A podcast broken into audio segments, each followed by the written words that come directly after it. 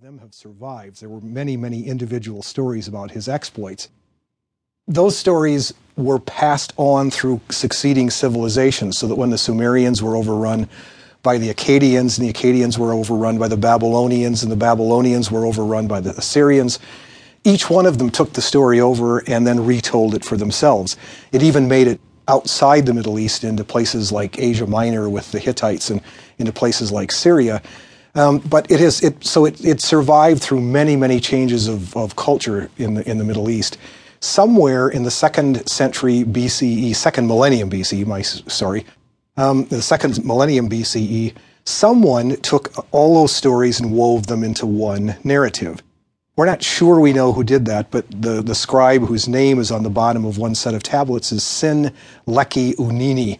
And so that we will give him credit for that at any rate. Whether he's the one who actually wove these together or if he was just copying these tablets, we don't know.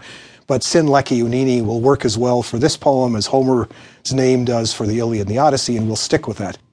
The poem then was pretty much lost until the 19th century, and in the 19th century, it was rediscovered in a really exciting story, which is told in another teaching company course, and which gets told in the introduction to most translations that you'll you'll uh, find. The poem itself is divided into two parts, two unequal parts. The first part is a pretty much a straightforward heroic story about the exploits of a legendary king. When we say that Gilgamesh is heroic, we're using the word heroic in pretty much the same way that all early peoples would have used that term. Heroic means larger than life, and his adventures are also larger than life. Um, Gilgamesh, as Achilles will be later, as Aeneas will be later, is semi divine. He has a divine mother and a human father. And so, hence, he's bigger than life in all respects. He's got more courage, he's got more strength, he's got more size, he's got more appetites, he's got more ambition, he's got more energy, he has more everything than ordinary people does. And so the, the epic poem in this case is the story of heroic adventures about a larger than life character he begins the poem, in fact, as a ruler who's pretty much wearing out his people because they're just ordinary people and he's semi divine and they can't keep up with him. His appetites for war and sex, particularly, seem to have been annoying them and wearing them out.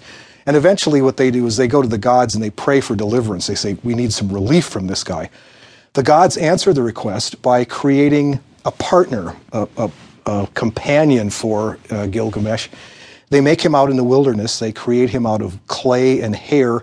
They call him Enkidu, and then they drop him down among the animals, and he is raised by animals, living with animals.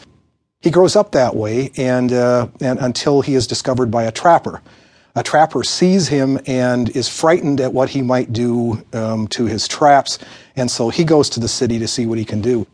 Um, Enkidu, by the way, turns out to be a, a perfect complement for uh, for Gilgamesh. If if Enkidu was half human and half animal, um, Gilgamesh is half human and half divine. So if you put the two of them together, they make up one totally extraordinary human being.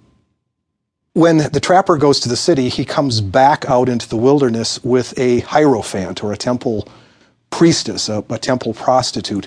She opens herself to Enkidu, and as the poem says, they make love for seven nights and six days.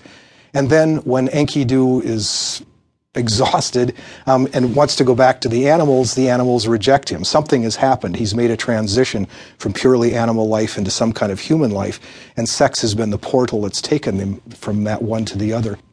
Once he's rejected by the animals, he goes back to the Hierophant, who takes him to a group of shepherds, and the group of shepherds then teaches him how to groom himself, how to eat human clothes, how to uh, how to to to wear eat human food, how to do all the kind of human things. And when he's learned that, then the Hierophant takes him the rest of the way into the city. He, when he gets to the city, the first person he meets is Gilgamesh, and the two confront one another, and they have a huge wrestling match um, in the middle of town. Um, it's a very close fought uh, match. But eventually, Gilgamesh throws Enkidu, and when he helps him up, the two become fast friends. They become best buddies. This is the first example in all of literature of that kind of male male bonding that we'll get later on with Achilles and Patroclus in the Iliad or David and Jonathan in the Old Testament. Now that uh, Gilgamesh has a friend, he decides to channel some of that energy and to use it for a, for a, a purpose that is going to be very common in these first, first uh, works of literature that we do in this course. That is, he decides that he and Enkidu are going to go out and win a name.